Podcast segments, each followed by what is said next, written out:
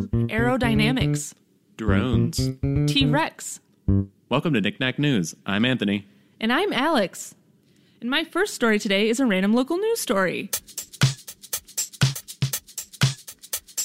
This actually is an international local news story Wait a minute. Uh, from the MoscowTimes.com. Oh, okay. A naked man attempted to board a plane at Moscow's Domodedovo Airport. I probably pronounced that wrong.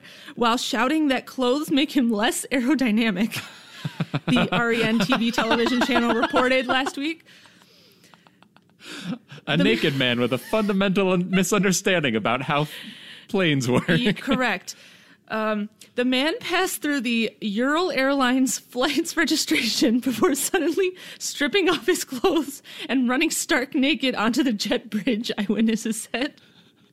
According to a fellow passenger, the man shouted that he was naked because clothing impairs the aerodynamics of the body. He flies with more agility when undressed. he the- does? That's what he said. That's what the, a, a bystander said that the guy said this. Okay. The man was intercepted by airport staff before he could make it onto his plane. Uh, he was later detained by police officers. Eyewitnesses added that the man did not seem drunk, but he may be in need of a refresher on the physics of airplane travel.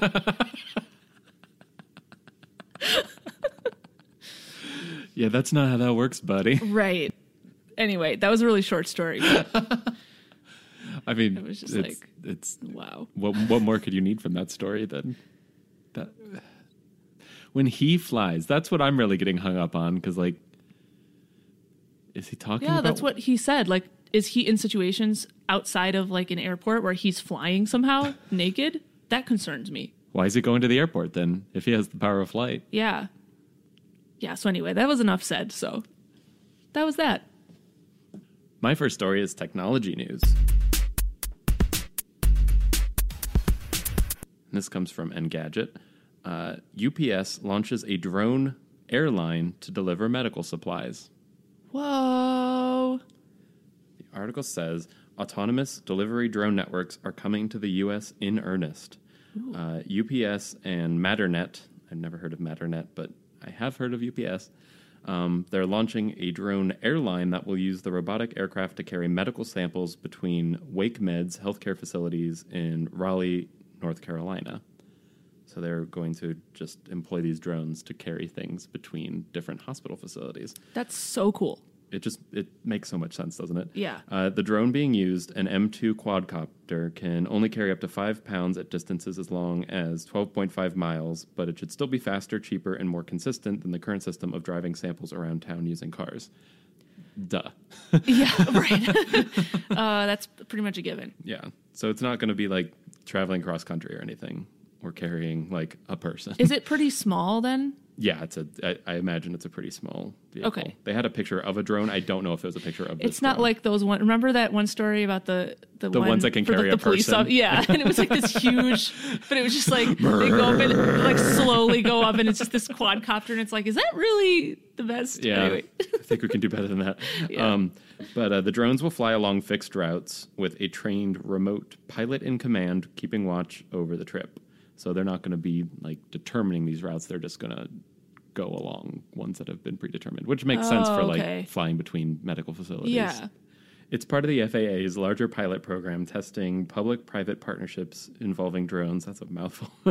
Uh, and involves the help of the FAA as well as North Carolina's Department of Transportation. So this is all being overseen by government as well. So they're like, they're okay with this, Okay, this good. drone flight. Good. Uh, UPS and Matternet both plan to use the Raleigh network to see how drones can be used at other medical facilities around the U.S. So this is kind of like Yeah. a test site, and they're going to see if they can expand this because That's like great. definitely for medical stuff. Like Oh, yeah. speed and time is of the essence, and Yes. like you need a way to be able to efficiently transport things around a hospital and Yes. between different facilities. Right, and I think that this is a great solution to that. Yeah, makes a ton of sense. Mm-hmm. All right, my next story is science news. Or more specifically, archaeology news. Ooh, This is from globalnews.ca because it comes from Canada. Ooh, exotic. A Tyrannosaurus rex skeleton nicknamed Scotty is officially the world's biggest, according to a recently completed study by the University of uh, Alberta. Scotty lived in prehistoric Saskatchewan 66 million years ago.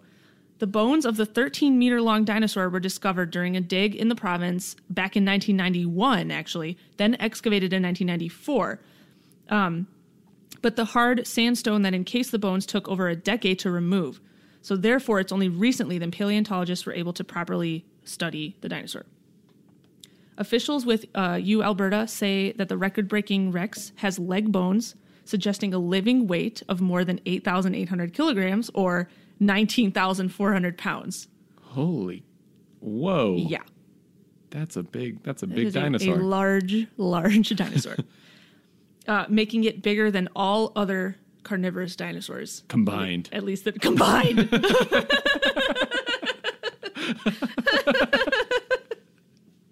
no, just the ones that we've found so far individually. It's not just Scotty's size and weight that sets it apart. The Mega Rex is also the oldest known T Rex now. In addition, it seems that Scotty has also claimed the title as the largest dinosaur skeleton ever found in Canada which they took the time to make that distinction, even though it's all they all already said that it was the biggest ever anywhere. Yeah, so I mean, one does kind of one does follow the other. now that it's fully assembled, Scotty will soon be on display at the Royal Saskatchewan Museum. So if you're in Saskatchewan anytime soon, you can go see it.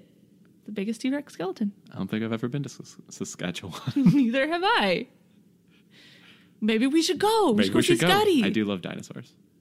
Me too. We've talked about this before. Yes, We love dinosaurs. yes, We should totally go see it. I would. Let's do it. It's Canada's just, it's like probably right like there. Only a few hours away, right? Like it's I don't right know. I have no idea. no, I'm pretty sure to get to the border from where we're at, it takes like four hours. But like, we're not on the border But we're not Saskatchewan. right. So it's gonna be long. It's gonna be a long drive. Anyway, we should still go. Uh, my next story is health news. And this comes from Gizmodo. Scientists gave mice a psychedelic drug to tr- to figure out how we hallucinate. okay. We can do it. We do, do a, lo- so many things We do mice. a lot of things to mice. So many I was just having the I same thought. Like, mice. yeah, it's. Uh, scientists at the University of Oregon say they've come a bit closer to understanding what happens in the brain when we hallucinate, and all they had to do was trip out some poor mice. So even the writer of this article felt a little guilt about that. Yeah. Um, we know that a subtype of serotonin, which is the neurotransmitter that helps regulate our mood, memory, and appetite, among other things, is called serotonin 2A and is directly affected by hallucinogenic drugs like LSD. And that it's also been dir- linked directly to visual hallucinations in humans. So we know about this um, subtype of uh, this neurotransmitter. Um, when you give mice these sorts of drugs, there are reliable changes in their behavior that indicate something similar to what happens to us is happening to them. But obviously, since they're mice, we can't be like, hey, mice, are you hallucinating? So we don't know for sure that they are, but we know it triggers a similar Okay. response. Um, so, oh, yeah, I forgot that I quoted uh, Christopher Niell, who is a biologist involved in the experiment, says that's one of the big caveats of this study. We can't know for sure if they're hallucinating. Thanks, Christopher. but, but what we're really studying in the end are the effects of activating serotonin 2A receptors on vision. So they're looking at like a subset of the idea of visual hallucination. Okay. I don't know why I included this. This is just purely to torture myself. For their experiment, they dosed mice with a drug called 4-iodo 2,5 dimethoxyphenyl isopropylamine. I almost got through it. You almost got through the whole thing. Dimethoxyphenyl isopropylamine. It's so many There's letters, so many syllables in Um, that. or more conveniently abbreviated as DOI. It's just three letters. I don't know how they got that abbreviation. yeah. I, uh, okay. Anyway, All right. um, Fine. Yeah. So this is the drug they used. And um, in people, DOI's psychedelic effects are similar to those of LSD, but unlike LSD, it's not a scheduled controlled substance in the US, which makes it easier to obtain for uh, science purposes. Ah. Um, so like they can Does that make actually use it in a legitimate sense. And apparently, people do sometimes use DOI, but I've never like I'd never heard of it before. Yeah, I've never heard They of that either. And they said in the article it's less common than LSD. Hmm. Um, they were able to study the mice while they were awake thanks to implanted monitors that they could track, uh, use to track the firing of individual neurons. So they were actually able to like monitor them like while they were under the effects. Hmm. Um, um, and then rather than seeing frantic activity in the visual cortex, the area of the brain that pro- processes the information the eyes take in, they found that the brains of tripping mice were actually taking in less information from the world. So rather than it like being like whoa, it was more like whoa. Great explanation, but that, that was a good way Does to. that get it across? yes. Um, so this is uh, Christopher again. We think what's going on here is that this decrease in visual input is leading to the brain misinterpreting or overinterpreting what's actually out there. Which kind of makes sense when you think about it. Um, they pointed out also that this misinterpretation by the brain routinely happens to us when there's little or no visual information being taken in, uh, such as when we're dreaming or when we think we see something in the dark. Like it's a similar kind of idea. Like when you're hallucinating, your brain isn't actually processing the inf- as much information in the world, and as such, you misinterpret it as something else. So it's kind of like the opposite of what like I think like TV shows and stuff it like show hallucination as, where it's like these like vivid like other like things that you're Yeah, seeing. It's, it's more, more like- likely you're seeing You're not less. Mm-hmm. getting as much input, so so your, your brain brain's is like kind of coming up with things to like oh. replace the gaps in the input. Mm-hmm. Interesting. yeah, which is kind of it kind of shifts how you think about it. Yeah. Um, uh, and Christopher once again points out that his findings, even if they hold up in future studies, are only uncovering a piece of the brain circuitry uh, circuitry that's involved in visual hallucinations. Uh, there's almost certainly more than one change going on in the brain when we visually hallucinate, and possibly in areas outside of the visual cortex. So there's probably more at stake than that, because, like, obviously, if we were in our normal mental faculties, we wouldn't be interpreting them as like crazy things. It would probably be more we'd be able to reason Yeah. more. So there's probably more to it, but I thought that was really interesting. I just do feel bad for the mice yeah. because they were probably so confused. They were so confused. Sorry, Well, sorry, so, mice. so, was there like a discussion about how this research will impact something else, or like what is the, Uh, the yeah, they actually this? they did cover it a little bit. The article article's a little long, so I didn't include it in my notes. Sure. But uh, they talked about um, how serotonin two A is also associated with schizophrenia, and Oh. how research into this could also help us understand certain like mental disorders like that that like okay, involve really cool. hallucinating and that kind of thing. Yeah, So there's definitely more uses than just like why do we like see things when we take drugs? yeah. That was basically my question, but that, Right. that's awesome. Yeah. I was like wondering, well, like, okay, what's the next thing they're going to try, or like how they're going to take Mm-hmm. the next step and apply this somehow? Like, Yeah. That's cool. Now they're going to play around with this information and try to figure out what else is happening when we when we hallucinate. yeah, interesting. Yeah, I thought so. Again, the brain is so complex. It's so complex. Just there's so much research all over the place about like neuro stuff and all different aspects of it and there's so much we still have to learn and there's just a ton of I was just are so excited to find an article about a brain that I actually pretty well understood.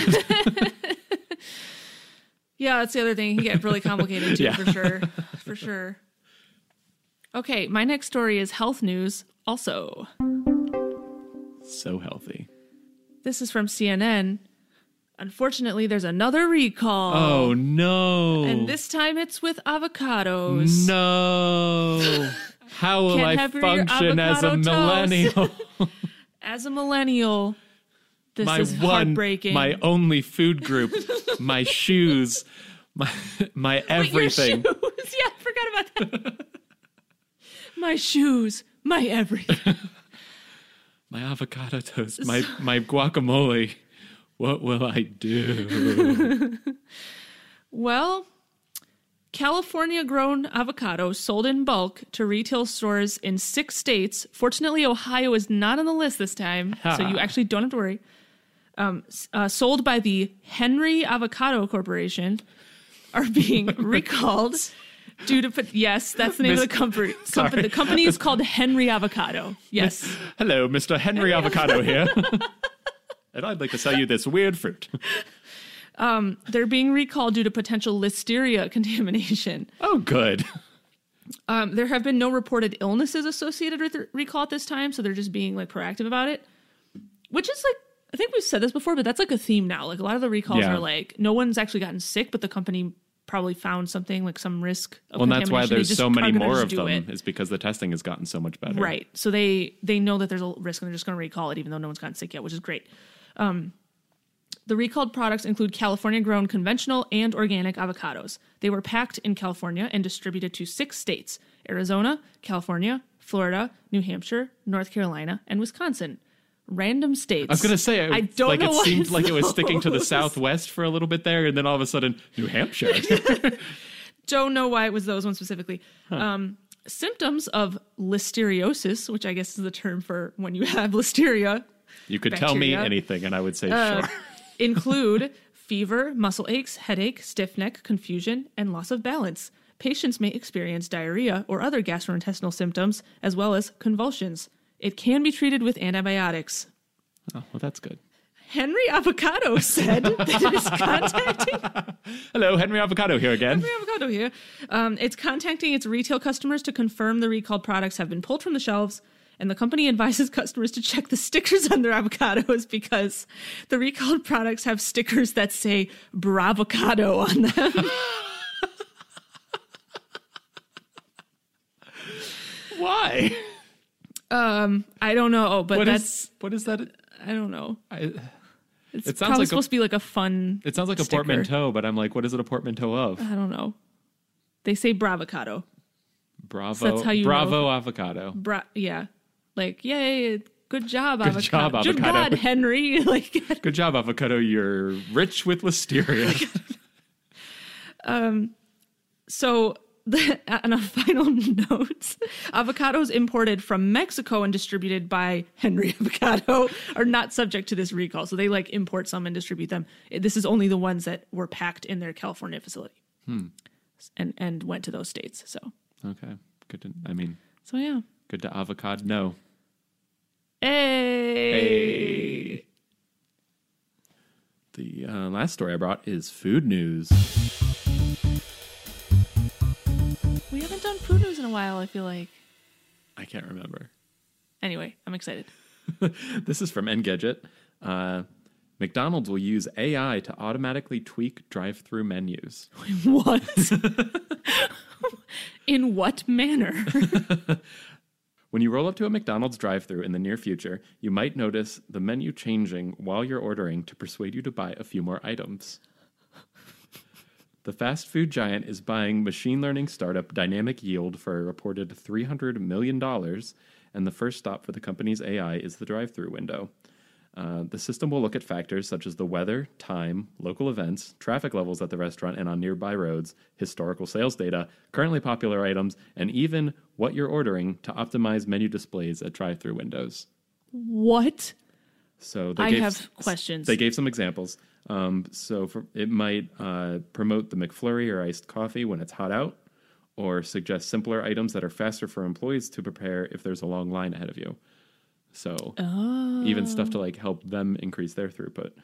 Um, so they tested the AI at several uh, restaurants last year, and the system will ultimately reach all 14,000 U.S. restaurants and expand to other markets as well. So there's plans for this to to show up everywhere. So I Wow. guess that's a reason to go to McDonald's. Um, the company may eventually use license plate recognition as part of the system. That way, they could recognize your car and tailor the menu specifically according to your purchase history. Okay. That might be crossing a little Right? bit of a line. That's where I there. got to that part of the article. I was like, hmm, that's a little weird. I don't know about So that one. McDonald's just going to store everyone's license plate data? Like, I don't think so. Okay, so first question. Yes. They bought an AI company for $300 million Yep. just for the algorithms to do this? Yep. Wow. That's what it sounds like. They want to use it in other things too, like their self-serve kiosks and that kind of thing. But Okay. for now, it's the drive-through menus. Wow. That's it- just like, I mean, it is McDonald's. They probably have like three hundred million dollars like just lying around. that's true. You're right. Okay. Um, next question. So I'm mm-hmm. just imagining this. Like, is the normal menu going to be obscured by this new stuff? Is it going to like pop up and you can't even see the normal menu and it's going to be like, you want a McFlurry, don't you? Yes or no? Like, I I can't imagine that's what it would be. I imagine hope it would just like bring other bring items to like the forefront, like like prioritize them, make them larger or something. Because it's like, I want to order a burger, and also wait, no, the fries went away. wait, yeah, where, where are the fry? I, I was still looking at the fry options. I I, was looking- wanted one of those. Like, so yeah, I I don't imagine that will be part of it. okay, this is so interesting. Like, But I I also can't say for sure because I'm not McDonald's or their or their AI yeah. or am I? Okay, well, I will try that out once it's implemented in our area. Yeah, I imagine I'm when I go, it'll just keep telling me to get a Shamrock Shake. like, do you get a lot of Shamrock shakes? It's the only thing I get at McDonald's. Okay, okay, okay. You know what would be fun is, but I don't know if it will be technically possible. Is if we could record an ep- like a segment of our episode live from the car while we're ordering Just go from to these and comment on what it's showing us. Yeah, that'd be so fun. But I don't think like we'd be able to figure out. I don't know. I'll, I'll think about it. Yeah, logistically might be challenging. All right, it's time for breaking news, the part of the show where Anthony and I look up stories that just happened today or were just posted today, and we read them to you on the fly. Whoa, Whoa! whoa, Whoa! Ready, set, go! go!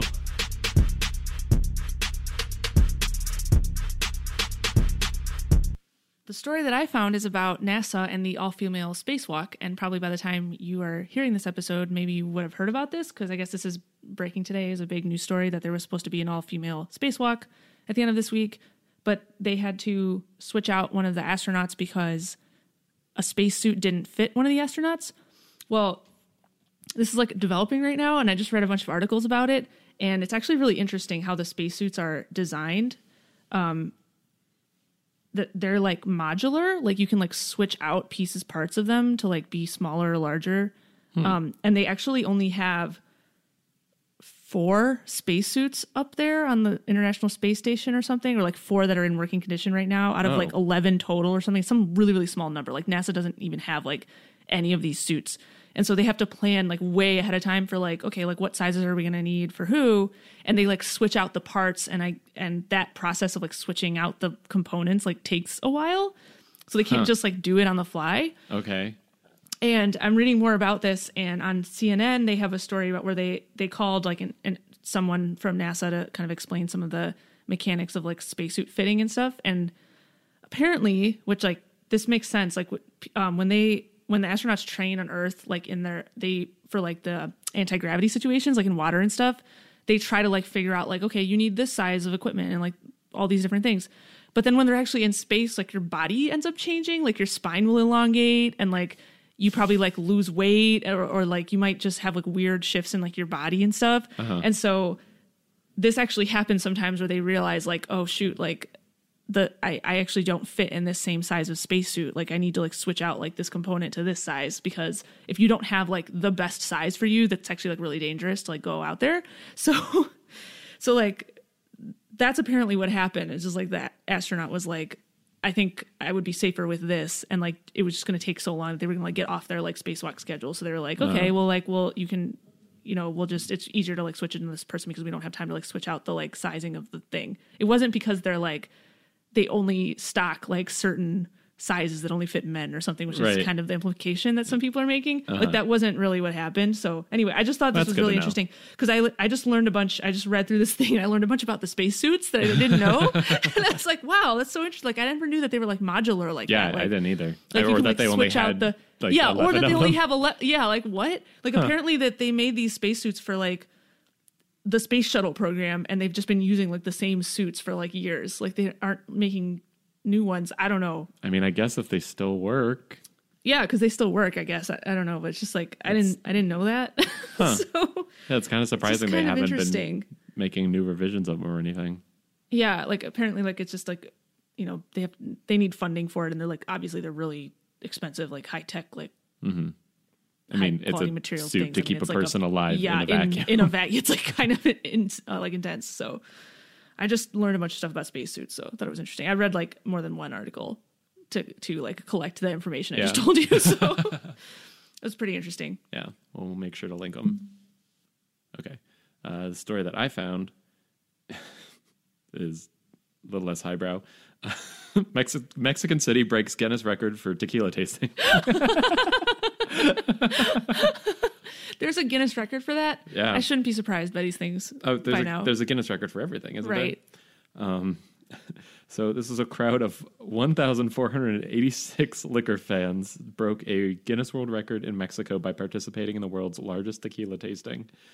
Um, Guinness adjudicator uh, Natalia Ramirez Toledo was in attendance at the event in Guadalajara and verified that it broke the previous record of 1,448 tequila t- tasters, which had been set just a week earlier in Playa del Carmen.